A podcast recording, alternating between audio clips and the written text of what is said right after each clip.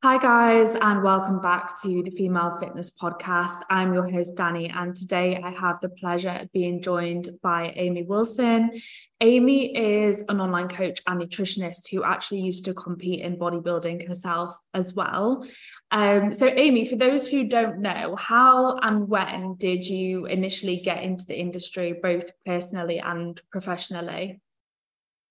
So personally, I kind of I got into competing pretty early on in like my fitness career. Um, so I sort of joined a gym, and within I think eighteen months, actually decided to do my first bodybuilding competition. So it's like a very local um, competition, local town. You know, like your friends like, oh, you should do it, you should compete. So got into it through that.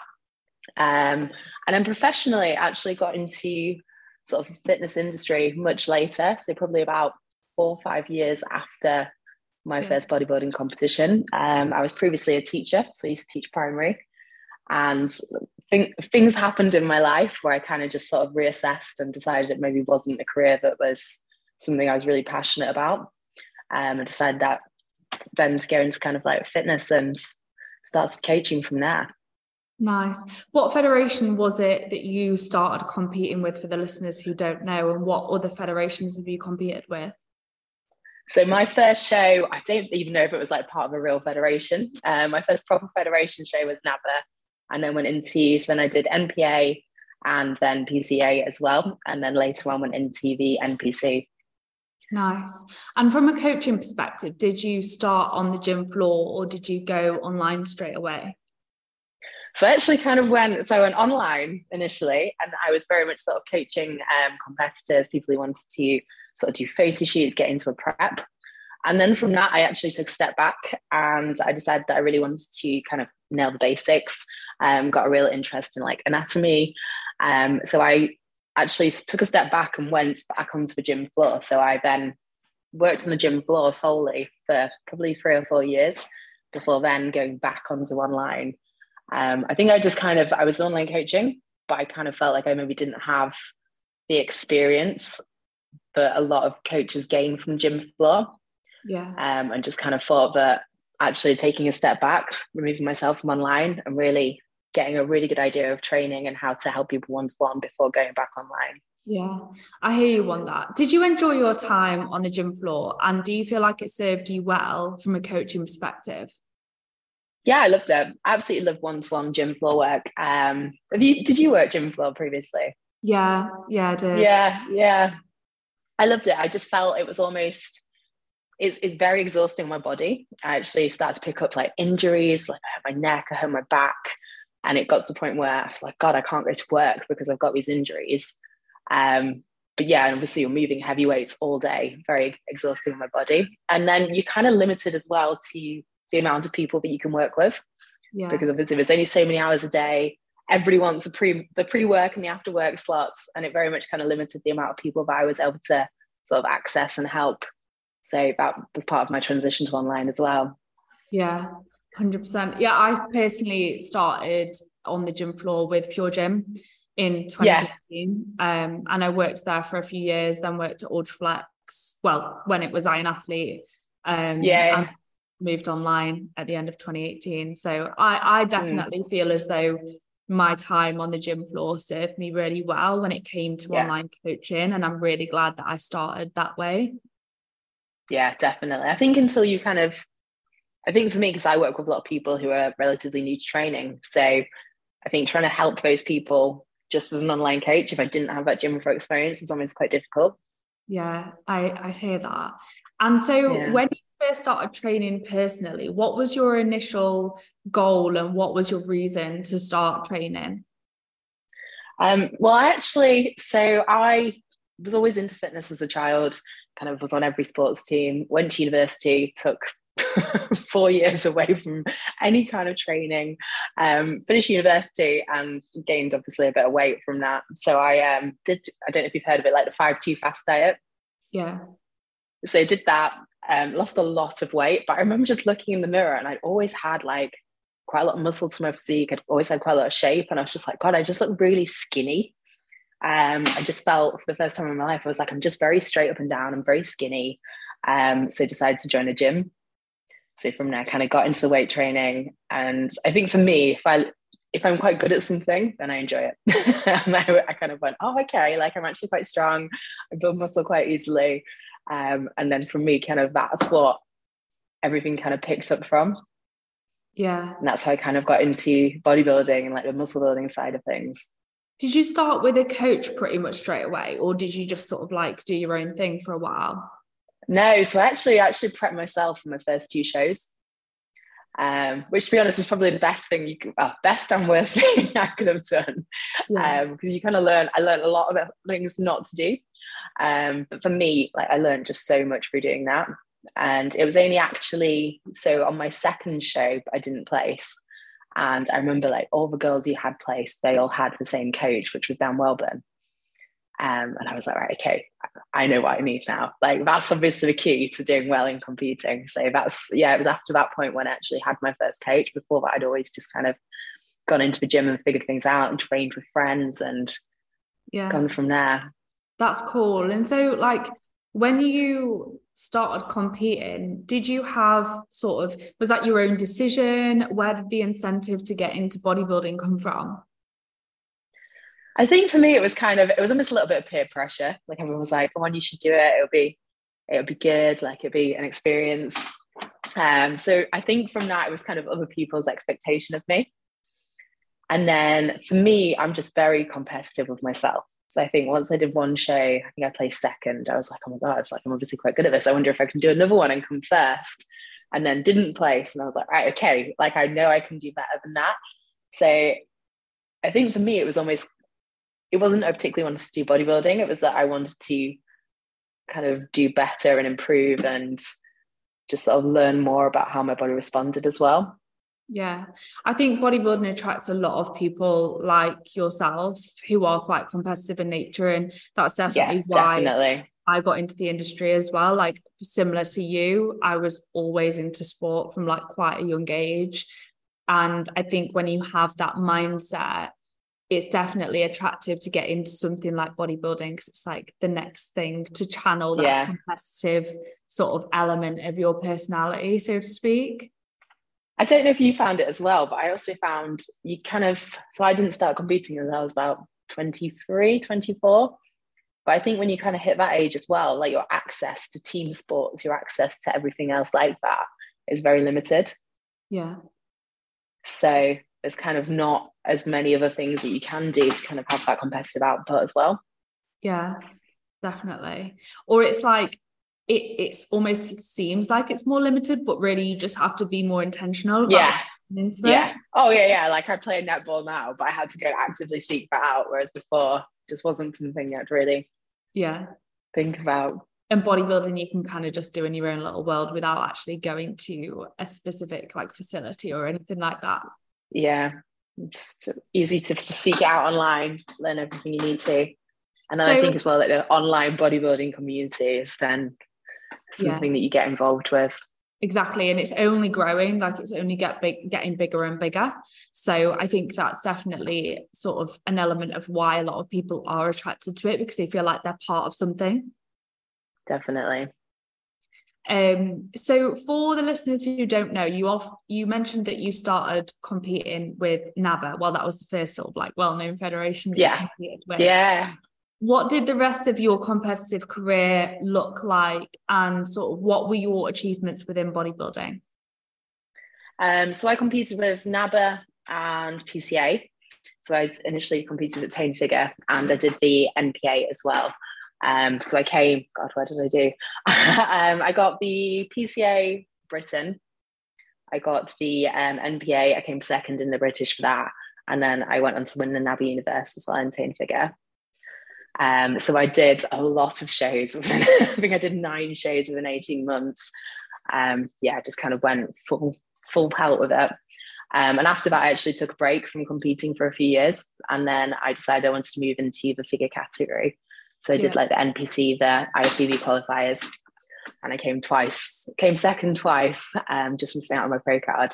But it was about a point then I decided that I kind of acknowledged that I was maybe chasing something that for me, I was in like my goal was always I want to win the universe. And then I won the universe, and I was like, right, I want a pro card. But then I think when I got so close to getting my pro card, I was like, well, I'm not now I'm gonna be like, well, I want to come to I was never gonna be satisfied. I think I kind of acknowledged that.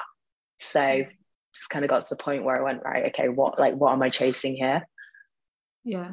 It's so good that you came to that realization though, because it's so easy to get carried away with like just setting the next goal and then the next goal and then yeah. being in this endless process. And then yeah. before you know it, you've almost sort of lost yourself a little bit in it. 100%. I remember it was actually when I stopped competing, and somebody I know who's a coach, he was like, You don't have to be like Amy for bodybuilder. He was like, Just because that's what people think you are, like you can be Amy who does other things as well. Like, but I think sometimes it's so easy to get that like perception of yourself, and that's what people expect me to do. And everyone's messaging on Instagram being like, Oh, when are you competing again? Um, it's a weird, it's a weird cycle in that sense, I think for sure. Yeah, a hundred percent. And so when was the last time you actually stepped on stage? It was, I think it was November 2018. So I've been a long time retired now.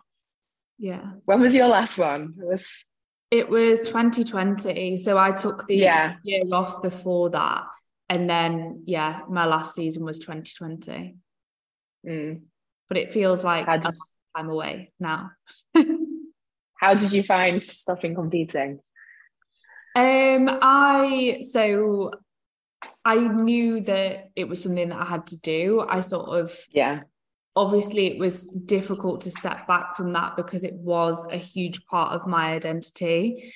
But I just got to the point where I felt like I'd given absolutely everything to the sport. And I was like, actually, like, what am I doing this for? And I just had this realization yeah. of the fact that it was taking a lot more from me than what it was offering me. And it mm. wasn't really in line with my values and like the way I wanted my life to look anymore. So that was when I was like, right, yeah, I need to take a step back from it. And initially, I just did it sort of without announcing it, without telling many people about it, other than like my really close friends and my coach.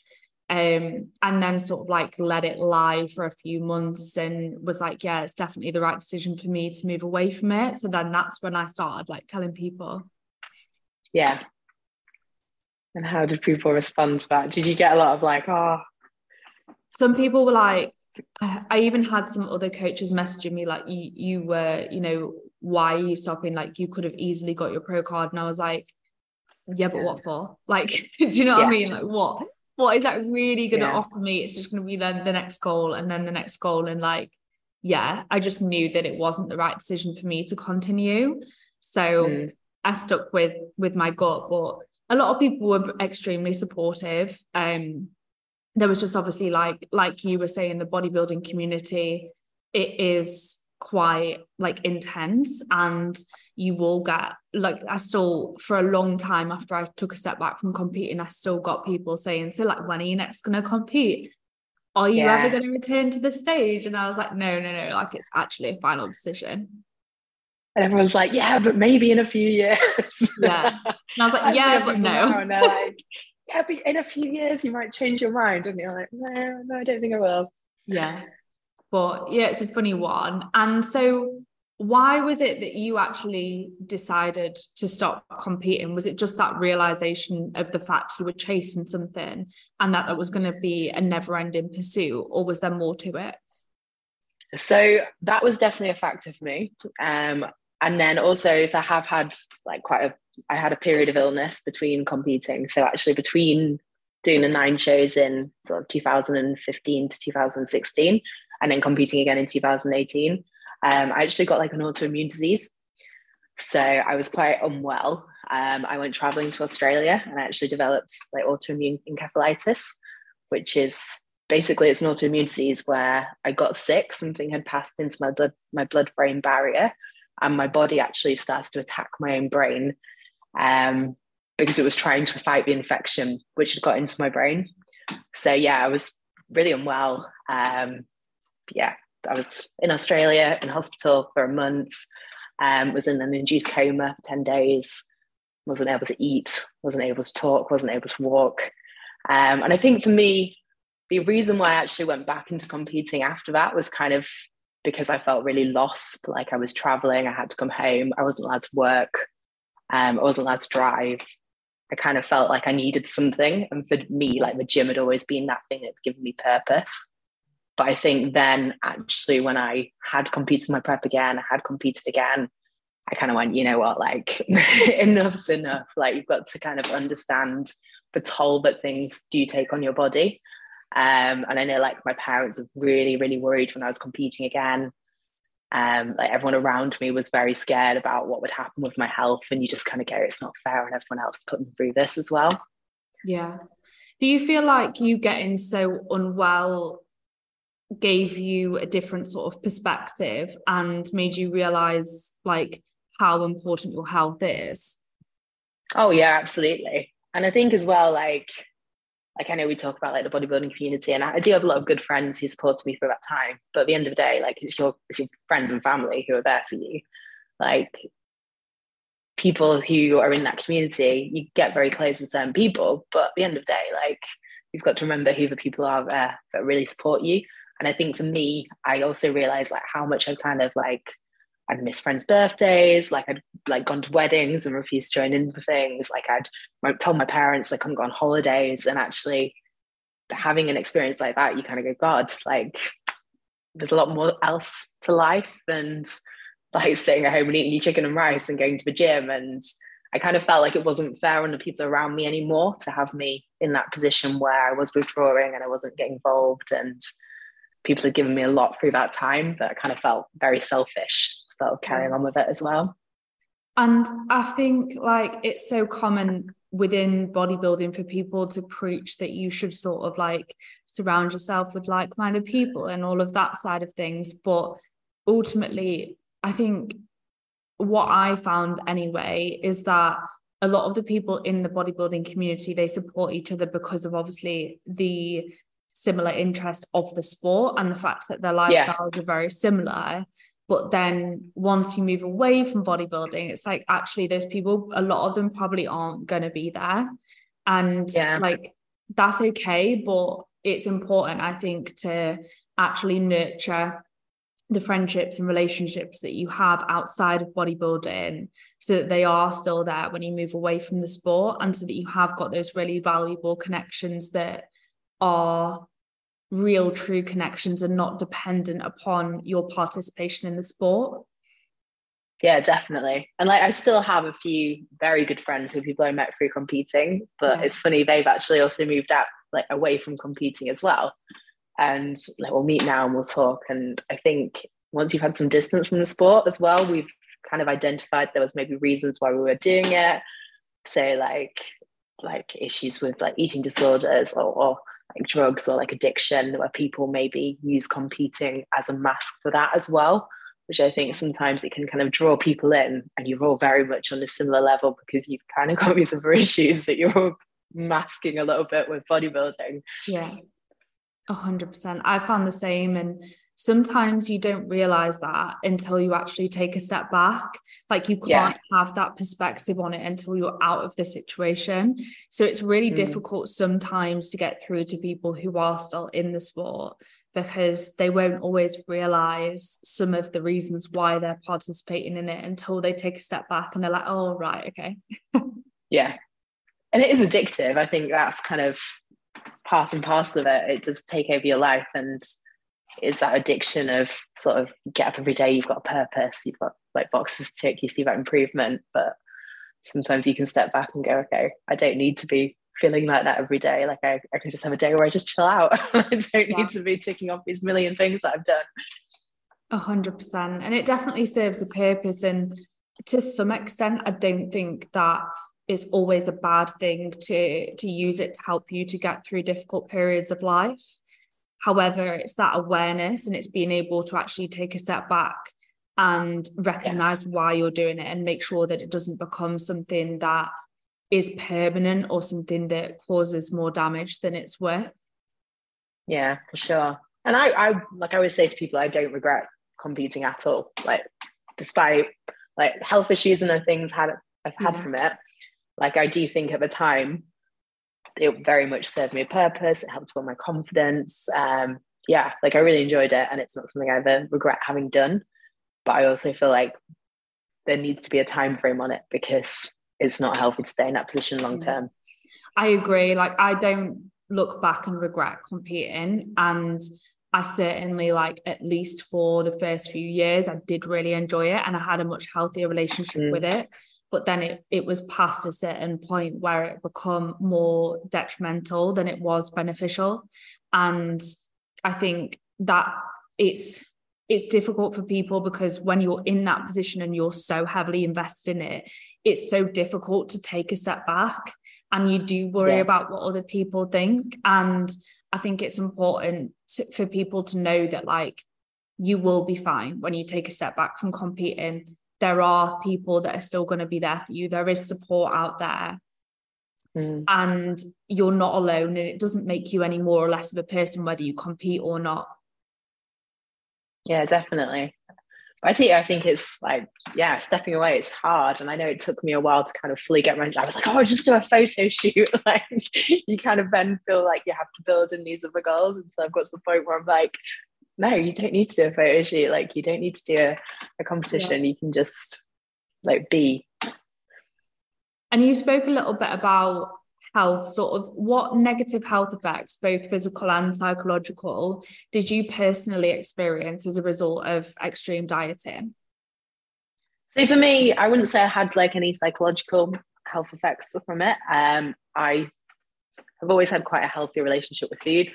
Um, I've always kind of like I grew up in a very healthy household. Like my parents have always been very. My dad used to be a professional sports person. My mum's into very into healthy food. So I feel like I always kind of went into it as a quite balanced mindset in that sense. But um, I have had quite a few negative health impacts, like physically. So um, immediately when I was competing, I just didn't have a period for God, probably four, four or five years um, since starting training until finishing competing. Probably it took me a year to then regain my period I think the first period I had after competing in November 2018 was in the December 2019. Um, and for me, I was kind of aware of it, but it wasn't. I don't know. I think coaching's developed a lot since then as well. Um, and I'd never like badmouth any person that I worked with as a coach, but I think it just wasn't something that people were really as aware of then. And it wasn't maybe something that was like, oh, we need to regain your period after your um, after your diet. So for me, it just wasn't ever something that I was too concerned about. I thought it was quite good. I didn't get periods. Um, and actually, it was only when I took a step back from competing I was like talking to friends and I started a new job and moved down to London and they were like, no, like you do realize that's not okay.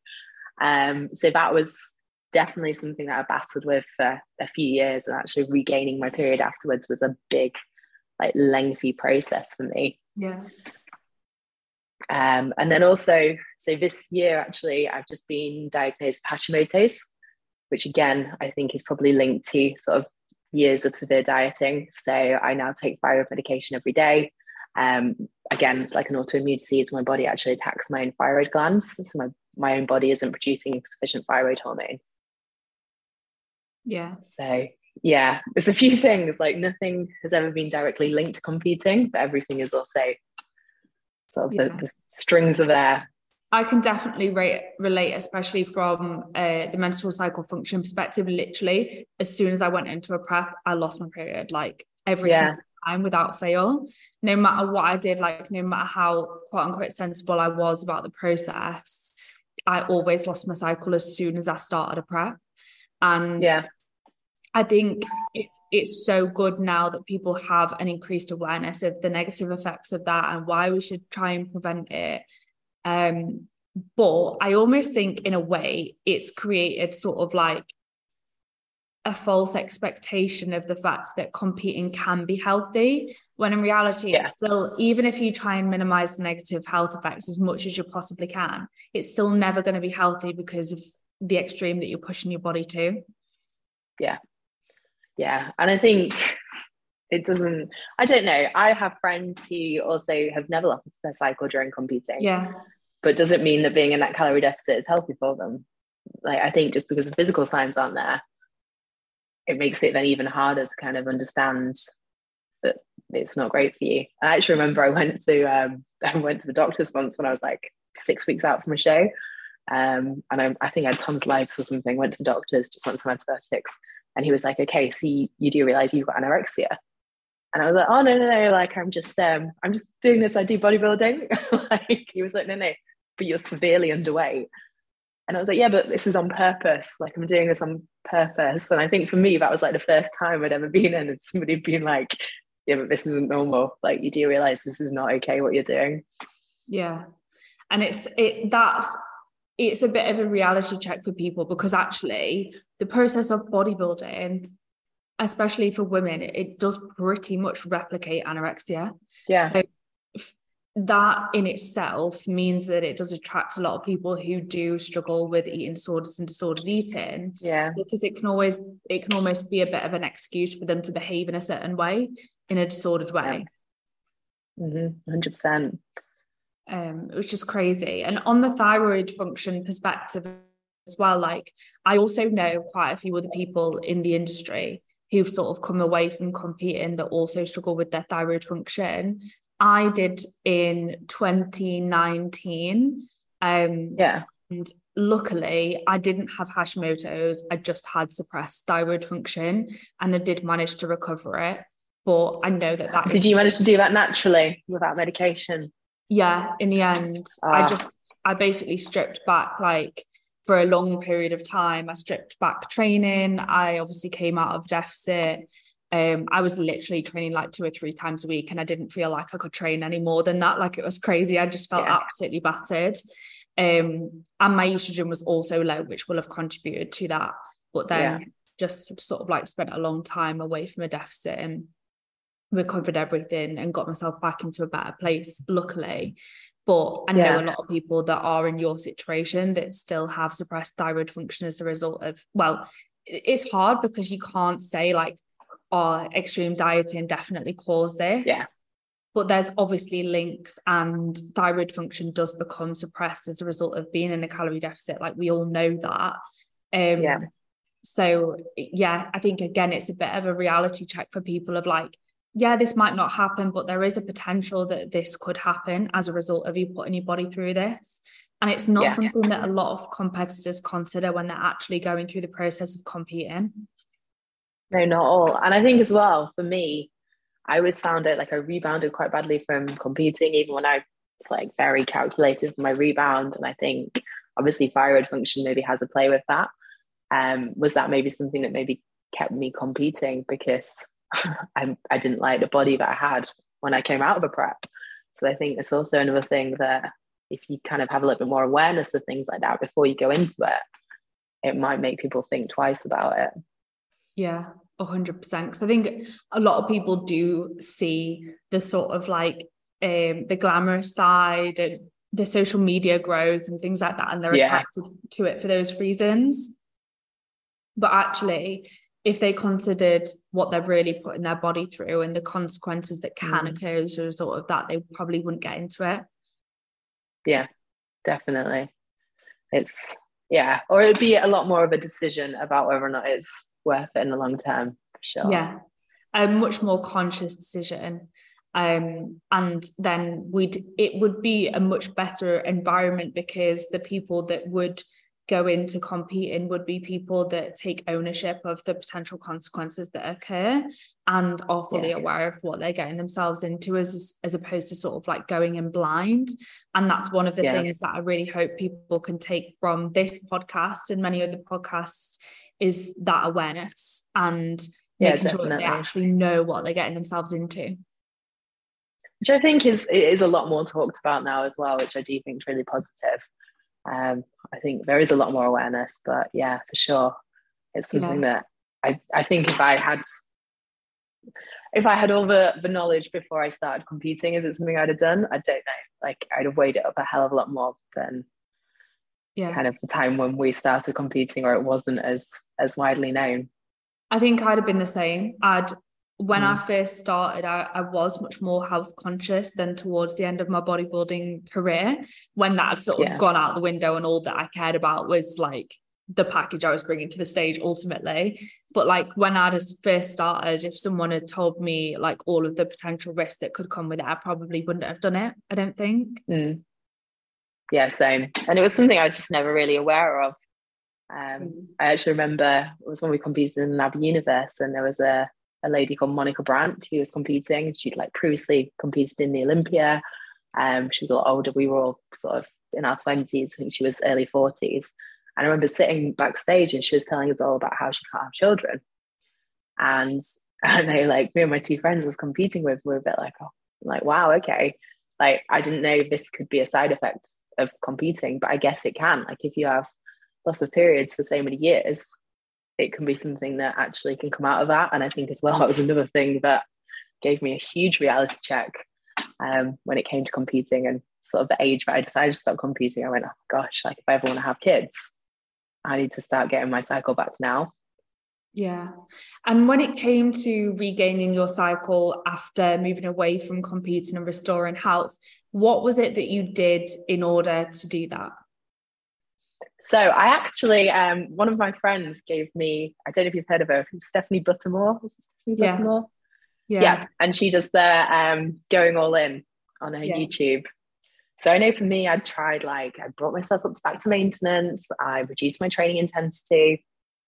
I wasn't training as often. I was thought I was like, right, I'm eating at maintenance now. And I've been doing that for about a year, but it hadn't come back. And then I was talking to my friend, she's actually a doctor, and she was like, no, no, no, no. watch his YouTube series. So I got obsessed with his YouTube series. But for me, it was like the logic. And I know there's a, a phrase that she uses about like when you've dug a hole, everyone thinks they can just stop digging. Yeah. But she was like, no, you've got to fill the hole back in. And for me, that just meant that I had to regain weight. So I had to gain, gosh, I think I gained like 10 kilos um, and gained quite a lot of body fat with it. But that was the thing that actually triggered my cycle to come back because even though I'd been eating at maintenance, I hadn't actually had enough excess body fat in order for my body to kind of kick back in and say, okay, like it's a safe environment in which we could grow a child. Um, which I, uh, yeah, it was, I remember I was actually working at a gym whilst I was doing it. And I was very like self-conscious about, gosh, like you can't be the fat PT, you can't be the person who's being like seen to gain weight. But um, yeah, I had a lot of really good friends who supported me through it. And it was, yeah, it was one of the best things I did from an appetite perspective as well. Because before that point, I was just always starving. Like I was always so hungry. And when I did gain that excess body fat and when I did um, get my cycle back, that was also the point in time where my appetite just finally like came under control after years and years. Yeah, I think that's a really good point that people often don't consider is that, like, obviously, one of the reasons we lose our cycle is not just because of body weight, it's also because we're in a state of low energy availability. So we have very yeah. limited energy available for bodily functions. So then to restore menstrual cycle function, we don't just have to meet our energy requirements, we have to exceed them. So we have yeah. that excess energy available to restart yeah. those bodily processes. And that's what people don't realize. Yeah, I, I like I said, I, I was eating at maintenance for a year. I thought I was doing the right thing. And it was only actually when I went into going right, okay, I'll do anything to get it back, um, and gained the body weight that things did sort of trigger again. Yeah, and just for reference, um, you mentioned you gained sort of like about ten kilos. Obviously, we know that yeah. there's one size fits all with that, but was yeah. that like that was after competing? So that wasn't from your stage weight. That was from like after. Yeah, so I was I'd done, I did do one photo shoot. So I, I think I was probably about six kilos over my stage weight when I started doing that. Um, but yeah, I gained around 10 kilos, um, which I was very worried about doing. But actually, like the YouTube series I watched, she's very good about kind of reassuring, gain body fat. But then actually, once your body kind of reaches homeostasis, it comes off quite easily. Um, obviously, when your metabolism's working properly again, your hormones are back in place. For me, I don't think I actually actively dieted in order to lose that 10 kilos again. It kind of just came off naturally over the next six to six to 12 months, um, which was something that I'd, I'd never experienced. I was that person for you to lose two kilos. I used to go out and do two hours of cardio a day and eat a thousand calories. So I think that was another sort of big learning curve for me that when your body functions properly, actually fat loss becomes a hell of a lot easier as well. Yeah. And was that even, did you even lose that like over, overshoot weight, so to speak, whilst you had impaired thyroid function? Yeah. Yeah. That's crazy. Yeah. That's I know. Yeah. I think just from being active and kind of getting back into training again, and I'd always eaten healthy. Um, I stopped overeating, sort of just came back to maintenance, and yeah, my body just kicked back in. For me, it was something that I think my hormones always made losing weight quite difficult. And actually, once my estrogen levels were restored, my cortisol levels came back down. Um, yeah, my body just played ball, so to speak. Yeah, I think that's a really, really good message for people to hear about how, like, sometimes you will, when you're recovering from extreme dieting, whether that be due to just chronic dieting throughout your life or whether it be a competition prep or a photo shoot prep, yeah, sometimes you will have to gain a little bit more body fat fat than you might expect in order to recover properly.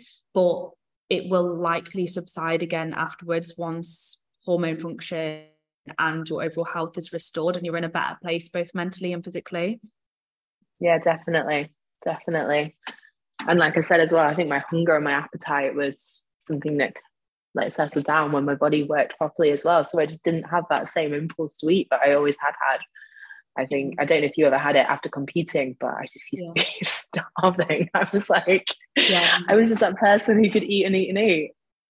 Yeah. And when you went all in, so when you followed that approach, did you track your food or did you just no. No. No. So i was specifically told not to track because i think for me tracking would always i'd be like oh yeah but I'll, i won't go above 2600 because that's just really greedy. So no i still focus mostly on eating like good quality food single ingredients keeping make sure i had like plenty of protein making sure i'm having enough fats um, but also, it's very much about like listen to your body. If you're hungry, eat. So, yeah, yeah, I was very conscious not to track at that point. And what did your training look like at the time, Amy? Um, I actually pulled my training back, so I was probably training three times a week, just full body, like GBC. Um, whereas I'd always previously done like a body part split. Yeah. Um, just walking, yoga. Nothing too intense was always what I was told to do. Yeah, I think again that's a really important point for people to realize, especially those who are still in the bodybuilding industry, because often they'll yeah. go into like an improvement season or recovery phase, but they'll have the mindset of like, I still need to push really hard, so I'm trying to gain muscle yeah. tissue. Whereas actually, to fully recover, we do often have to pull back from training to intensity, and um, we have to pull back on formal cardio and give our body a little bit of a break.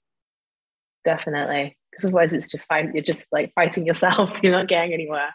Yeah. Um, and ultimately you have to restore health if you want to adapt in the best way possible to your training anyway. So if you want to see as much yeah. progress as you can with muscle tissue development or fat loss you need to restore hormone health. Definitely. Yeah. I think it's just about getting everything in sync isn't it really? And yeah. just making sure you're kind of in that spot where things are all working correctly and so, what does your training and nutrition look like now? So I'm probably the most relaxed I've ever been with my training and nutrition. Um, I don't actually train to build muscle anymore. I kind of just train to maintain. So I generally train weights three to four times a week. Um, usually do two lower and then one to two upper sessions a week. But um, I play netball once a week. I go horse riding most weeks. I do yoga once or twice a week. Um, and I just walked, to be honest. Um, I think for me, I've kind of reached a point where building muscle, like it's nothing to do with I don't want to be aesthetically as big. It's just I just think my body doesn't recover as well from it. Like I'm 32 now. I go and do a really heavy hard leg session and it can ruin me for a few days. And I'm walking around and I'm going, why have I done this to myself? Um, why have I voluntarily push myself into the ground. So yeah, so I train, I still push, but I don't like maybe write myself off as much as I previously did. Um, and then nutrition wise, I do actually track again. So I do use MyFitnessPal, but part of the reason why I do that is always as well to make sure I'm eating enough. Um, and ever since like losing my period, regaining my period, I'm actually very, very conscious of my fat intake because I do find I naturally veer to like a lower, a lower fat, higher carb diet. So yeah, I do track, but kind of a lot of it is to make sure that I'm eating correct ratios of food rather than to be like, oh gosh, no, you can't go over X amount of calories per day. Yeah. So you tracking to sort of like maintain where you're at? Yeah. Yeah. So I, I look to around maintain at the moment. That's cool. And out of interest, because I know like for a lot of people in the bodybuilding industry, they've built businesses around competing and throughout their competitive journey. And sometimes that can make it really difficult for them to step back yeah. from competing because they're scared of what mm. might happen to their business. What's happened to your business since moving away from competing?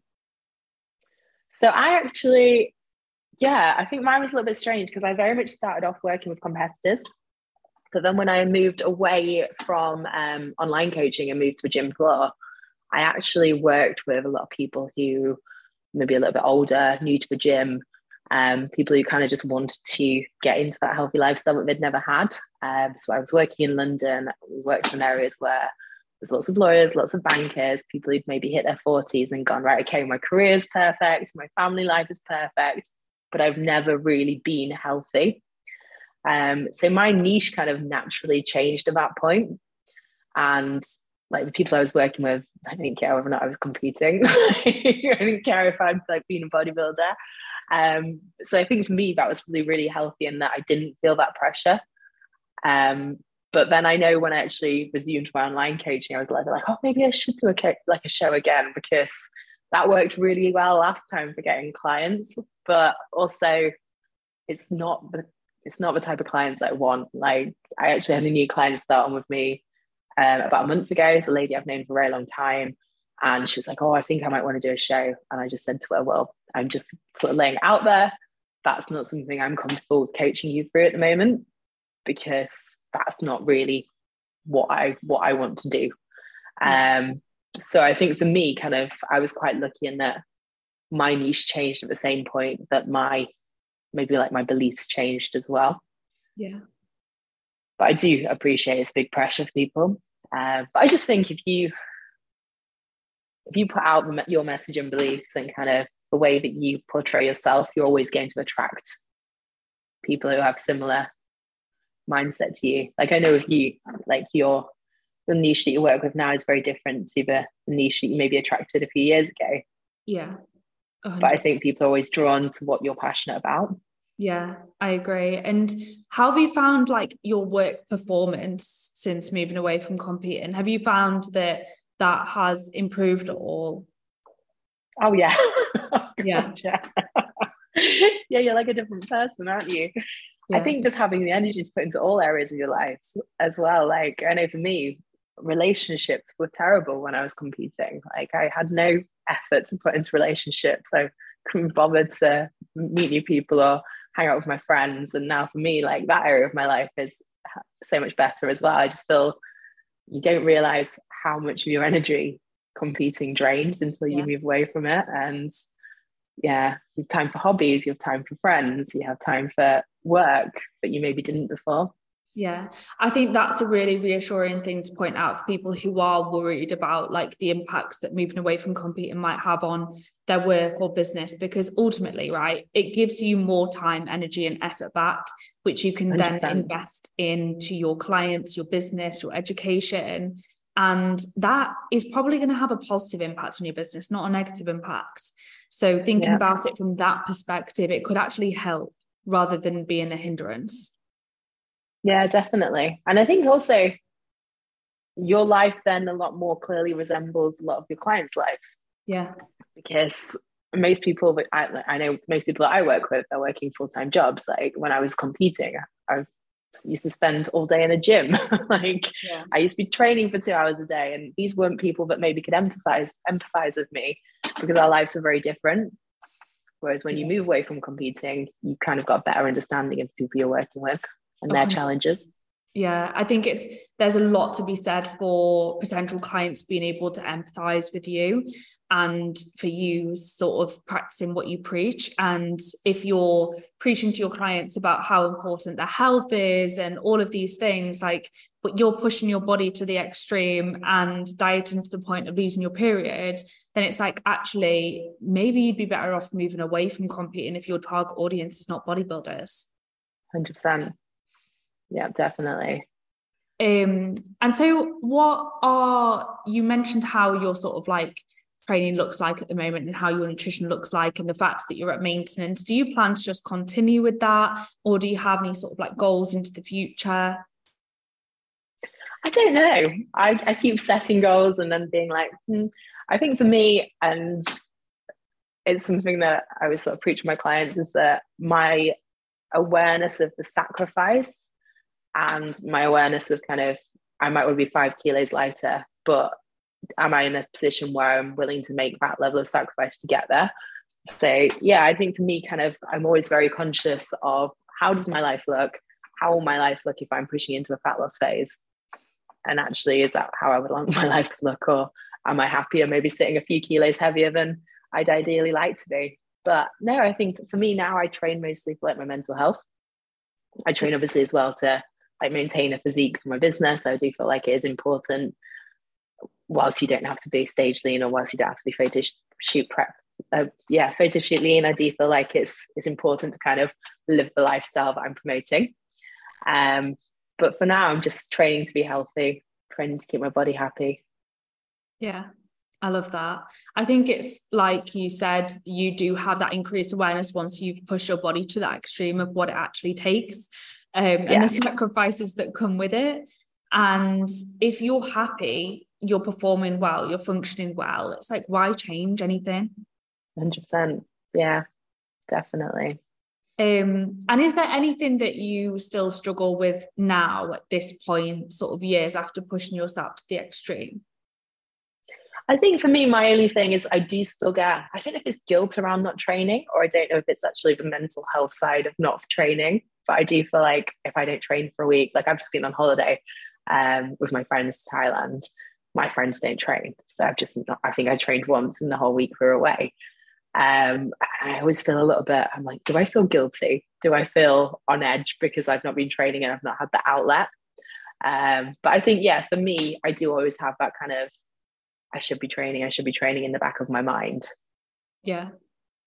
And I think that's often as a result of like, obviously, it was years that you competed and um, yeah it becomes such a training becomes such a huge part of your life, right? You know, it's almost every single day when you're competing. And so it's going to feel weird then moving away from that when it's been yeah, such definitely. a large part of your life and like every single day revolves around your training. To then remove that yeah. is going to feel like you've got a big sort of hole to fill. Yeah, like you're um, missing a limb. yeah, it's definitely something that I personally can relate to as well, especially coming from a sporting background. Like sport has always been something in my life. Training of some kind has been in my life since I was about 12. So then obviously if that's yeah. removed, I definitely feel a bit like a part of me is missing. Not so much that I'm getting better in terms of my relationship with it and feeling more at peace when training is removed but there's yeah. definitely still a part of me that's like okay i don't feel quite right. Yeah 100% that's me. It's almost like I, I, always think is it is it because I feel guilty or is it because I'm always on edge? Because like at the end of the day like training is a mental release for me as well. It's a time yeah. when I'm on my own I have time to think um and I often wonder is it just kind of that me time that I'm even missing sometimes? Yeah I can relate to that 100% I think it's almost you don't want to feel dependent upon it being there. Like you should be able yeah. to be okay without it being there. Um, but at the same time, appreciate the benefits of being able to train. Yeah, 100%. But not feel like stressed or anxious when it's not there. I think that's probably yeah. getting that delicate balance. Yeah, exactly. And it's it's easier said than done, right? And so, if anyone's listening to this, Amy, who is struggling with their own health after pushing their bodies to yeah, the extreme, yeah. maybe they've done like photo shoot preps or contest preps in the past, what would your yeah. advice be to those people? I think just seek out help. Um, always like speak to people around you. If you feel like you're struggling from a health perspective, I would say go to the GPs and actually push for support because I know that was something that I really struggled with for a long time. I was going and saying something's not right, and people like, oh well, you're trying to have a baby. Does it really matter if you don't have a period? Um, things like that. But I just think kind of yeah, just have confidence in yourself and know what's right for you. Yeah, I love that. And out of interest, Amy, just to backtrack a little bit, do you know when you were diagnosed yeah. with Hashimoto's, how did you know to sort of investigate that? So it was actually, so I live out in Dubai at the moment. Um, and it was actually when I moved to Dubai. So as I mentioned previously, like I had had um, like menstrual issues quite a long time, and I had always had like really painful periods. But Dubai is private healthcare, so when I'd gone to doctor in the UK, it was always brushed off like, oh, it's fine, period pains, whatever, kind of get over it. Whereas when I went out here, it was very much like, oh, okay, no, that's not right. We need to look into this. So I was investigated for um, PCOS, fibroids, and um, had scans only at that point where they were like, right, okay, we should probably do some some blood tests, and that was when it was identified. Um, so yeah, I was very lucky in the sense that it was picked up through other issues. Yeah. But um, I do wonder if I'd been in the UK, it probably would never have come to a head. Yeah, you have to really advocate for yourself over here. And I think for anyone listening, like, don't be afraid to push for things. Or obviously, yeah. if you can afford it, going down the private route is always a great option, but it's just yeah. expensive for people. Oh, yeah, yeah, for sure. But I know, yeah, I always felt like I was just being disregarded in the UK, but yeah, I don't know. Oh, I do suppose. I know, I know. And I guess when there's nothing so I know like my, my younger sister, she has got PCOS um, and she is in a lot of pain with it. So it kind of got to the point for her where it was like unmanageable. So you've no choice but to go back. But for me, I was kind of like, maybe I'm just being a little bit dramatic, you know, when you kind of then talk yourself down in your head um, until, yeah, you get someone who acknowledges it and takes it further. And listens. Yeah. Um, and what advice would you give to anyone who might be thinking of getting into competing in terms of what considerations should they they make? I think just making sure it's right for you. Um, I was actually very lucky. So when I started competing, it wasn't on Instagram. It wasn't like a Instagram thing. It wasn't as glamorous. Like I remember rocking up to my first show and it was in like some community hall and it was completely the opposite of glamorous. Um, so that wasn't something that came into play for me. But I think just think about why you want to do it. Think about who you're trying to like. Are you trying to validate yourself? Are you trying to get attention from it? Is it something that you actually want um, deep down? And then I think as well, just having about the impact it's going to have on other areas of your life. Yeah. Um, are your family and friends supportive? And is it something that you've actually discussed like the level of sacrifice the stress on your body? Because i know for me with my family that was something that actually was really alarming to them um, and just kind of making sure people around you are one supportive but also prepared to kind of see your your body change in that way yeah definitely. I love that advice. I agree. I think it's really important for people to like nothing against bodybuilding if people decide to get into it for the right yeah. reasons and they're doing it for themselves and they know what they're getting themselves into. But a lot of people don't especially these days when it is so yeah. popular. So it's like okay just make yourself aware of what you're actually getting yourself into the negatives that can come with that and make sure that you're making an educated decision and you've got the right guidance yeah. going into it. Definitely and having a good coach as well, like somebody who's very edu- educated rather than just very science about it all. Yeah, 100%. And so, where can people find you on social media if they want to reach out? Oh, perfect. I'm on um, Instagram. So, my Instagram is Amy Wills Coaching. Cool. For anyone listening who wants to find Amy, I will put her details in the description down below. Please don't hesitate to reach out to either of us if you have any questions or if you have some feedback on today's podcast. We really appreciate you listening. So thank you so much. And thank you so much, Amy, for joining me as well. It's oh, been thank you, Danni. It's been great.